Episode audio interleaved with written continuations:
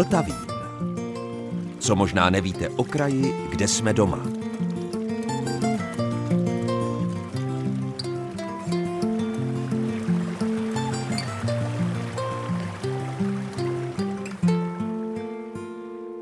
Posloucháte Český rozhlas České Budějovice, posloucháte Vltavín a dobrého dne i poslechu vám od mikrofonu přeje Zdeněk Zajíček. Řád cisterciáků má své heslo, nebo chcete-li moto, ve slovech ora et labora, tedy modli se a pracuj.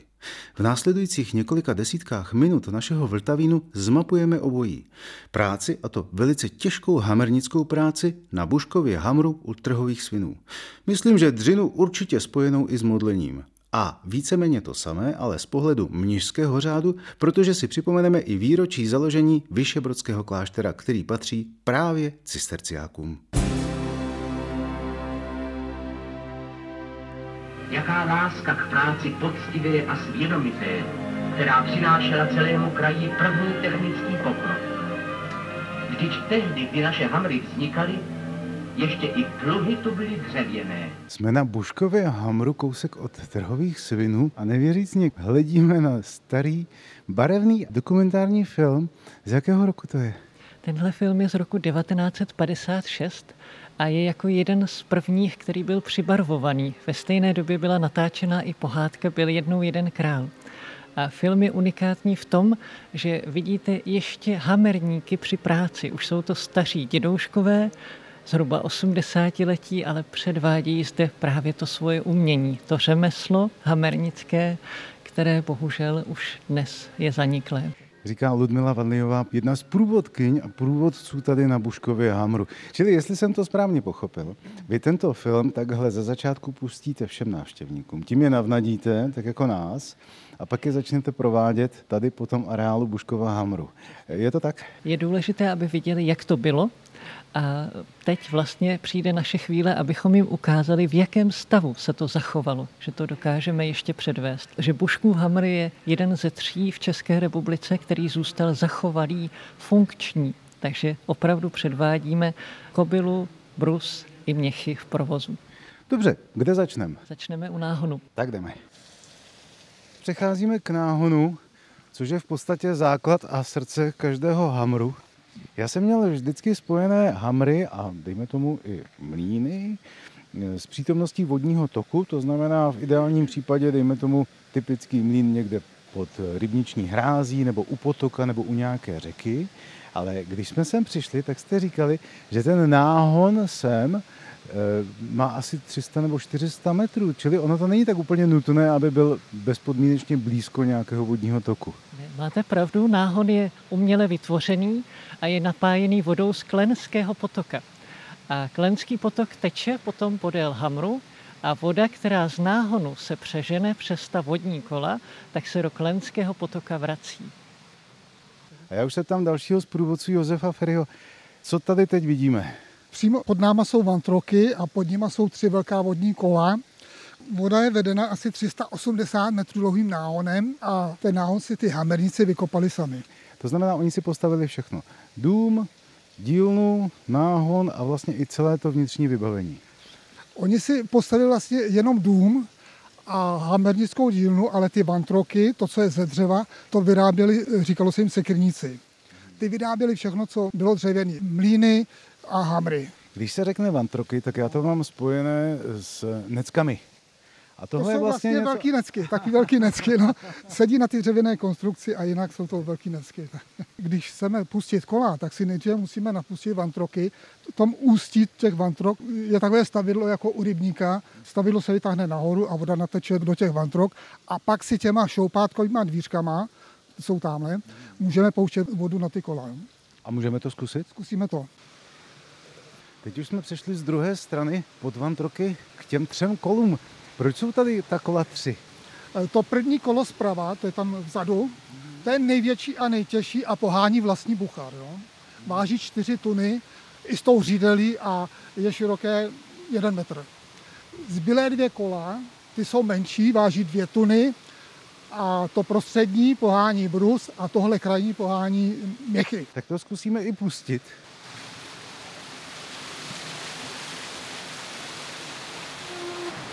Proud vody už viditelně zmohutněl, kolo se roztočilo a to je teda švuňk, to je rychlost. Tam je vody teda hodně. Tak jdeme dovnitř, abychom viděli, co to dělá vlastně. Tady už je kolo zřídelý a převod, který roztáčí různé tyče. Ale vy mi to popíšete asi lépe. Tím, že zatáhla zapáku, otevřela dvířka, takzvaně šoupátkový dvířka na vandrokách, ty věly nahoru a voda natekla na ty kola, jo, na ty velký vodní kola. Jo. A tím se roztočilo Oni tomu říkali už takzvaně hamernický kompresor, protože to je na bázi pístu a pomocí těchto tahel a vaček je přenášen pohyb řídele na zvedání pístu uvnitř té dřevěné bedny. V každé té bedně je jeden dřevěný píst a funguje to jako pumpička. Jo? Aha, sobě aha. to tlačí vzduch a tahne to ten vzduch tímhle potrubím do ty velké výhně. Jo? Tady. Každý ten píst má e, řadu destiček z každé strany, ty jsou svázané ovčí kůží a když se to pustí, tak to funguje jako pumpička, e, tlačí ty písty proti sobě a e, ženou ten vzduch tímhle potrubím do té velké výhně. Jo? Takže, Aha, takže tady potom byl tedy oheň, tady, tady to rozfoukávalo ten oheň, aby to hořelo. Jo? tady si kovář potom rozehřál železo a šel ho tady k té, a to já už eh, vím, jak se to jmenuje, tedy k té kobyle. Dobře, to ale dělal jenom tovariš, jediný on pracoval pod tím Bucharem. Jo? Ten si tady vzal těma kleštěma to železo těžký, tady, jak vidíte, tenhle plát, ty okuje oklepal a dal to potom pod ten Buchar a pracoval. To musí být hrozný rachot. To byl rachot, eh, oni byli eh, skoro všichni hluchí. a když to pustili, tak ten rachot slyšeli až ve městě. Tak to zkusíme. Takže eh, tovariš řekl učedníkovi, pust mi vodu. Tak a já jdu ale stranou, protože teď bude ten největší rachot.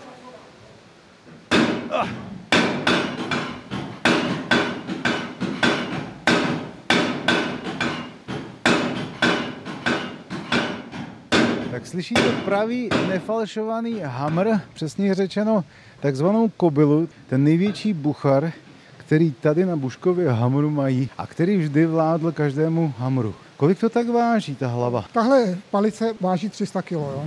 Tady v tom místě trávil celý den pracovní. Oni měli taky přestávky, oni nepracovali celý den. Oni si uměli odpočinout, jo. To nebylo jako dneska, že by se honili. To není ale jediné místo, kde se tady to železo zpracovávalo, protože tamhle vidím další měchy a další kovadliny. Tady byly takové kovadlinky, asi tři, čtyři, a tam pracovali pomocníci, jo. jo. Nač chodit ke kováříčkovi, když máme sebou kováře, a to konkrétně Daniela Kováře, ředitele státního okresního archivu v Českých Budějovicích. Vy se tady musíte cítit jako doma. tak popravdě řečeno, svým způsobem jsem rád, že jsem ten kovář s velkým K, že se tady nemusím, nemusím namáhat, protože ta držina to opravdu byla obrovská, i když už jsem si v životě svoji podkovičku taky vykoval, tam mi nedalo, abych si vyzkoušel. Teď jsme prošli z náhonu dovnitř do té kovárny, tedy do toho samotného hamru. Teď se trošku oklepeme z toho rachotu. A máte tu ještě nějakou část prohlídkové trasy? Jsme teprve v půlce a teď půjdeme do obytné části, kde vlastně uvidíme, jak puškové žili a hospodařili. Tak jdeme. Bušek z Velhartic radil eh, králi, jak konzumovat české pivo a my máme Buškův hamr a tady si prohlížíme, jak konzumovat a vytvářet český život na vesnici, ale hlavně v těžkém kovářském řemesle. Tady je tedy obytná část Buškova hamru. Co tu bylo? Tohle to byla místnost, které se říkalo přijímací místnost hamerníka. Tady hamerník přijímal svoje zakázky. S každým, kdo něco chtěl vyrobit, sepsal tu zakázku, kolik čeho mají vyrobit, dokdy to má být hotovo. A hlavně v dobách, kdy bylo železo vzácné, tak si vlastně ti, kdo něco potřebovali, museli donést železo vlastní. Takže najít starou podkovu bylo doslova štěstí, protože hamerník tu podkovu dokázal rozstavit zase v kus železa a vyrobit z ní třeba součást sekiry. To znamená, když si přišel zákazník něco objednat a přinesl si nějaké, nějaké kousky železa, tak co se dělo dál? Hamerník ty železa vzal, naskládal je do formiček, založil to do, do výhně a aby se mu spojily ty kousky železa, tak tam musel naházet křemičitý písek a směs březové kůry. Tím se to železo neokysličovalo, nedělali se bubliny a ty kousky všechny se mu spojily v jeden kus železa. A z toho pak vyrobil e, to dané nářadí. A teď tady vidíme ale takový pořádný kus železa, ale to opravdu to je kus, to, to bych asi nezvedl. Co to je? Je to kovadlina, to je výsledek eh, tovarišské zkoušky, kterou skládal Jan Bušek, poslední z hamerníků, který tady pracoval. Nestačilo hamr zdědit, ale musel prokázat, že tomu řemeslu rozumí. Takže skládal tovarišskou zkoušku. A tahle kovadlina je právě výsledek jeho zkoušky. A když projdeme dveřmi do druhé části, tak už začínám tušit, to už bude asi ta obytná část Buškova hamru, je to tak? Ano, tahle ta místnost je vybavená doudlevským nábytkem, takže můžeme vidět malovaný nábytek skříň, postel, kolovrátek, kolíbku, ale nejcennější je tady ten dřevěný stůl, ten je z dubového dřeva a je rozkládací.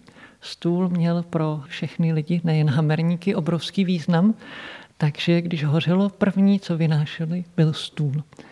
Na tom stole vlastně jedla rodina z jedné mísy a na stůl se pokládalo i miminko k prvnímu zaopatření. Naopak, když zemřel nějaký člen rodiny, tak byl v rakvi vystaven právě na tomhle stole. A vidím tady ústřední topení. Nepletu se, protože tahle ta přizděná část vypadá jako kus zdi, ale určitě to není zeď, protože když to projdu sem, tak z druhé místnosti na to navazují Kachlová kamna. Pletu se nebo nepletu? Nepletete se. Tady jsou čtyři místnosti a všechny jsou vytápěny unikátním systémem, kdy se vlastně topilo v jedných kamnech, ale vyhřívalo to všechny čtyři místnosti. A díváte se na pec, na které hamerník nahříval svoje revmatická záda. Takže teď už vidíme ta kamna, tady se tedy vytápělo do toho ústředního topení. Tady paní Hamerníková vlastně zatápěla už ve čtyři hodiny ráno, aby byla schopná v sedm hodin podávat polévku všem těm učedníkům, tovariši a vlastně vařila pro veškeré osazenstvo. Půjdeme dál. Tady ale jsou také nějaká kamna. Tady dáváme vždycky dětem otázku, na co tady jsou tyhle kamínka, docela maličký a nad nima malinké okýnko. A školní děti vědí téměř okamžitě. To je přeci výdejní okénko tudy paní Hamerníková vydávala ráno tu polévku anebo v poledne oběd všem těm učedníkům, kteří sem do obytné části nesměli. Ta sloužila pouze rodině. A cítím, cítím kouř, cítím uzené. Cítíte velmi správně. Tady je pec na chleba a nad ní je udírna a v té vlastně udíme klobásy. Jsou to hamernické klobásy, které hostům nabízíme. To byla ta, jak jste ochutnal? A byla velice vynikající. Tak já se podívám. Já si to s dovolením takhle otevřu. No, to je odér. O tom se nedá povídat, to se musí cítit. Čili teď už jsme asi předpokládám ve finále celé prohlídky Buškova Hamru. Byť je tady tolik předmětů a tolik věcí, které jsme ještě nestihli vyjmenovat, ale necháme to také jako nějaké překvapení pro návštěvníky, kteří sem přijdou. Teď už jsme na dvoře, Čili to je původní dvůr, je to opravdu jak z pohádky, tedy upřímně řečeno. Tady bych okamžitě viděl kameru a nějakého Honzu a princeznu a mlinářku a já nevím koho všeho ještě. Krásně jste mi nahrál, že vás chci pozvat na noční prohlídky na Hamru. A to je vlastně divadlo, kde vystupují jak pohádkové postavy, tak i historické postavy. Spojili jsme vlastně vodníka, čerta, ale hamerníka, i jeho dcery, které tady opravdu pracovaly a je z toho opravdu unikátní prohlídka. Ty budou kdy? Každý měsíc jednou, takže v červnu, v červenci, v srpnu a v září a e, termíny budou vidět na Facebooku Puškova Hamru. Není nad to, aby jedním z mých průvodců po Buškově a Hamru, tedy po místě, kde se kulo železo, když to tak řeknu správně, byl ředitel státního kresního archivu v Českých Budějovicích Daniel Kovář. Máme-li teda říct něco o historii Hamru jako takových a možná i o historii tohoto Hamru, tak uh, začneme asi číslem, protože možná nás překvapí, že Jižní Čechy byly poměrně eh, bohaté na existenci eh, hamrů a to už od středověku. Napočítali bychom jich v Jižních Čechách kolem 120, ale ne, že by fungovaly zároveň to v různých etapách. Takový ten nejstarší hamr jeho český fungoval už kolem roku 1380 u stráže nad Nežárkou. Dost možná, že to byl nejstarší vůbec český hamr. A pak taková velká vlna vznikání hamrů byla v 16. století, mimo jiné i s rozšířením eh, těžby eh, železné rudy. A bylo to shodou okolností v té nejjižnější části Čech, Ty nejstarší hamry bychom našli třeba v Chlumu u Třeboně, v Suchdole, tady poblíž u Cuknštejna. U Třeboně, u Suchdola, tam je vlastně přímo i obec Hamr. Tak přesně tam, je to mezi Suchdolem a Chlumem, tak Obec Hamr to je jeden z nejstarších eh, hamrů v této oblasti. Další potom třeba v Dobrkovicích eh, u Českého Krumlova. Další vlna vznikání hamrů přichází někdy s koncem 18. Eh, století.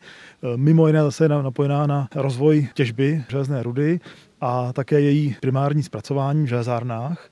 Tady v okolo, v okruhu nějakých 20 kilometrů vzniklo několik železáren Zase Chlumu Třeboně, Františkov u Třeboně, velmi stará železárna byla v Petříkově, v Benešově nad Černou a další. Ty hamery, které vznikaly v napojení na tyhle ty železárny, měly dvojí funkci. Buď to byly tzv. hamery skujňovací, kde se to surové železo, ten produkt železáren, zpracoval na kujné železo, na kujný kov, nebo to pak byly eh, hamry nářadové, jako jsme eh, třeba tady, kde už se z toho skujněného železa, eh, ať už teda z těch hutí, a nebo z těch zbytků různých železných podkov a tak dále, vyráběly další užitečné věci. V tom 18. století dochází i k tomu, že narůstá spotřeba a potřeba velkých železných nástrojů, nářadí, pluhů, rádla a tak dále. Dělají se ale různé tyče, ploty. Hamerníci dokázali vyrobit i takovou fajnovou práci jako čerpadla pro systémy městských vodáren. S okolností třeba Českobíjecká vodárna, to je ta známá Samsonová kašna, tak její železné, to technologické vybavení bylo vyrobeno také v Hamru u Bechyně. Pojďme se ještě podívat a trošku zapátrat v historii Buškova Hamru. Kdy to tady vlastně celé začalo? Tenhle ten Hammer eh, patří eh, k těm eh, poměrně mladším v rámci, v rámci teda Čech nebo Trhosvěrenska. Vznikl až v roce 1836. Do té doby tady byla obecní pastvina, nevyužitá, kterou se v roce 1835 obec Trové sviny rozhodla prodat a této šance se chopil syn svědenského mlináře Josef Feusner, což byl sice vyučený mlinář, ale v blízké době se mu nenabízela nějaká naděje, že by sám převzal nějaký mlín, tak to zkoušel napřed s lázněmi. On si na deset let pronajel eh, lázně u svaté trojice. Tohoto podnikání moc nešlo, tak teda skočil po té příležitosti koupit eh, tu obecní pastvinu. Říkal se tady pod stráněmi, tady vlastně taková zalesněná prudká stráň a koupil to už tím úmyslem postavit tady hammer. Blízko teče tedy ten eh, lničský neboli uh, klenský potok a v letech 1836 až 1938 začal stavět. Postavil teda tu hamernu, postavil z části obytné stavení, vykopal ten více jak 300 metrů dlouhý náhon, což samo o sobě byl velký výkon a také se muselo chvilku čekat, než si ta hlína eh, sedne a přestane sakovat vodu, takže nešlo prostě vykopat eh, náhon a čekat, že hned poteče voda. Dva, tři roky trvalo, než si to prostě eh, sedlo. No a mladému Feusnerovi v té době došly peníze, dostala se doslova na, na buben, jak se do dneška říká, a skutečně byla na náměstí Trojí svinek vybudována obecním tamburem.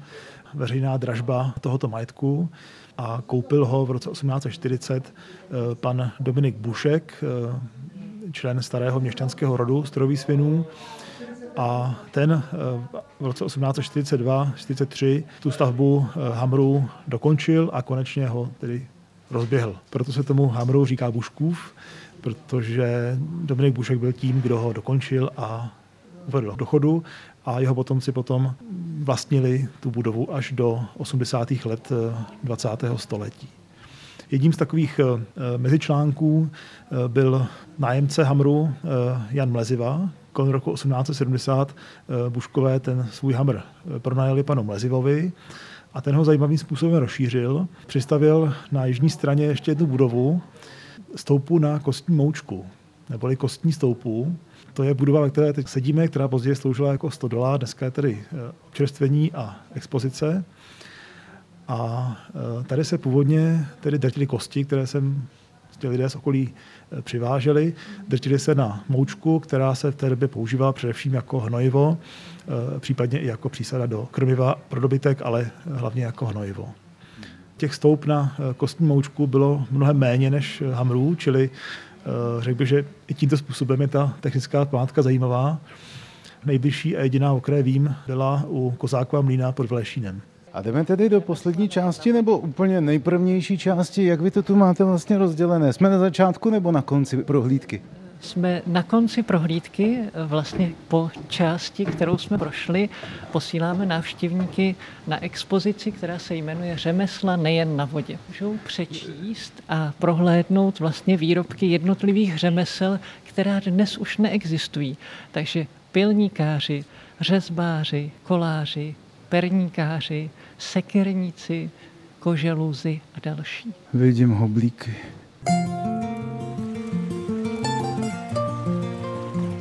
Posloucháte Vltavín, magazín Českého rozhlasu České Budějovice. 1. června 1259 je den, který se považuje za datum založení Vyšebrodského kláštera. A tak si ty chvíle a vůbec procházku po klášterních prostorách teď připomeneme v archivní reportáži, kterou se mi tam při kulatém výročí před třemi lety podařilo natočit. Stojíme s převorem Vyšebrodského kláštera Justinem Berkou na ochozu nad řekou Vltavou. A já si říkám, tak tady asi někde to bylo. Co se ten vok z Rožumberka v tom rozvodněném proudu řeky začal topit a když to přežil, tak slíbil, že tu založí klášter. A tím to všechno vzniklo. Je to tak? Pamatuji si to dobře? pamatujete, je to asi tak, že dle té legendy se byl pomodlit v té dnešní kaple svatéAny, tam stojí vlastně dodnes na tom místě. A když chtěl přejet na hrad Rožumberg, tak přišla ta veliká voda, prosil panu Marii, ona mu poslala anděla a řekla mu, broď se výš. To bylo někde tady dole, to by tak souhlasilo podle té poloj kaple svatýAny. Takže broď se výš, takže on se brodil výš a tady někde dle té legendy se vybrodil a slíbil paně Marii, pánu Bohu, že tady založí k její cti klášter. Vyšší brod. Vyšší brod.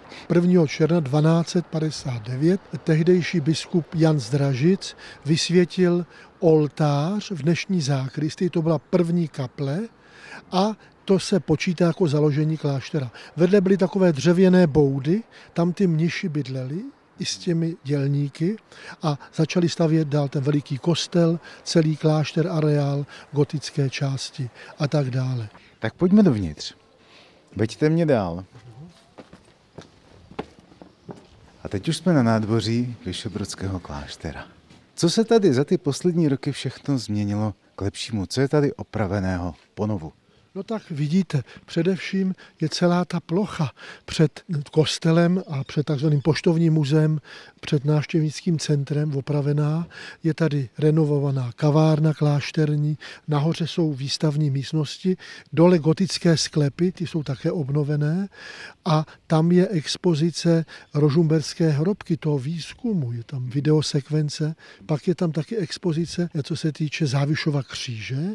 A zároveň, to je tak také unikátní, je tam i kopie oltáře mistra Vyšebrodského, který byl klášteru navrácen v roce 2012. A samozřejmě víte celé to prostranství, fasády na budovách, na poštovním muzeu, střechy na kostele.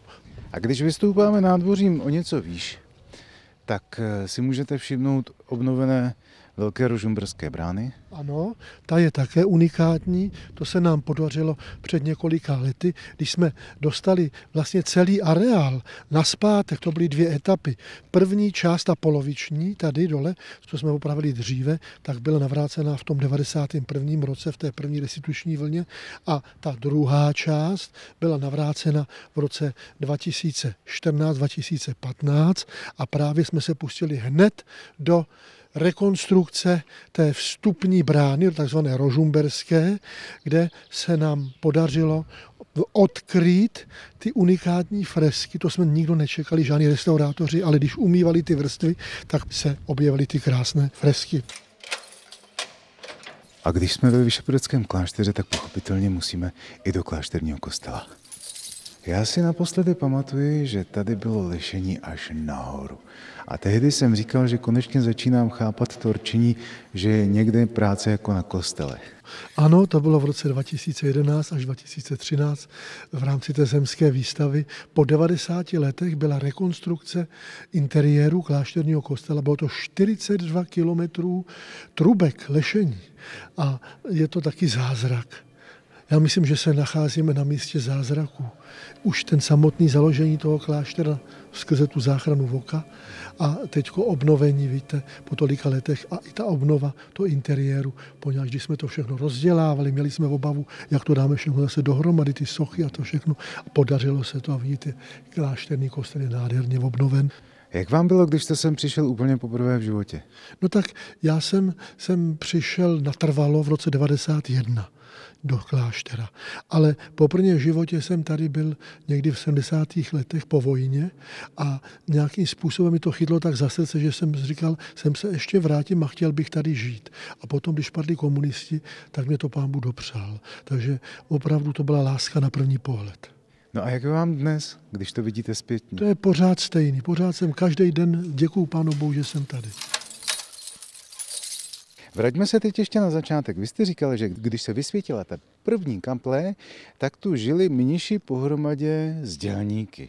A ono v podstatě tak je to dodnes když se to tak vezme. Protože kudy se tady projdu, tak tam vidím něco otevřeného a nějakého člověka, který tam pracuje. Vyjma té éry socialismu, to takhle bylo vždycky. Dejme tomu 700 let. No, klášter byl samozřejmě eh, veliký sociální element, můžeme říci, poněvadž taky vlastnil tady ty pily, že také spolu vytvořil tu železnici z Lipna do Rybníka, že jo, a zároveň byl první domov důchodců pro ty zaměstnance klášterní. Čili pokud jsem zmínil, dejme tomu, budovu klášterního pivovaru, pokud jsme zmínili pily, na zpracování dřeva, nebo tady za rohem je vaše vlastní elektrárna. Ano, ano, tak ano. Eh, to všechno má svůj důvod. Člověku možná na první pohled nedojde, k čemu potřebuje klášter pivovar nebo elektrárnu. Tak eh, podívejte, my ještě nežijeme v nebi. Že jo? Tam budeme mít všechno od Pána Boha. Teď žijeme na zemi a musíme se postarat. Musíme z něčeho opravovat, musíme platit prout a zároveň také vidíme i to sociální působení našeho kláštera, které tady vždycky bylo, abychom podpořili ty lidi v tom okolí, že tou prací a tak dále. Proto ten pivovar, to je starobylá klášterní záležitost. Náš pivovar je nejstarší vůbec v Jižních Čechách.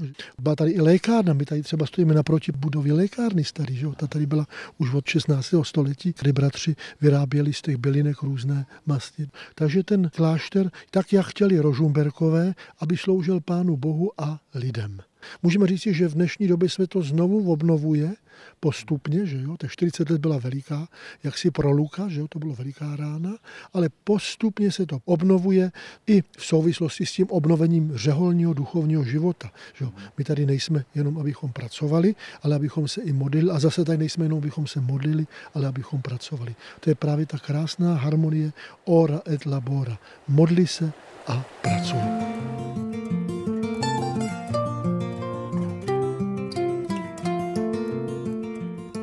A to už je z dnešního Vltavínu všechno. Od mikrofonu se loučí Zdeněk Zajíček, od mixážního pultu Michal Kolář a vězte, že za týden jsme tady zase ve stejném čase.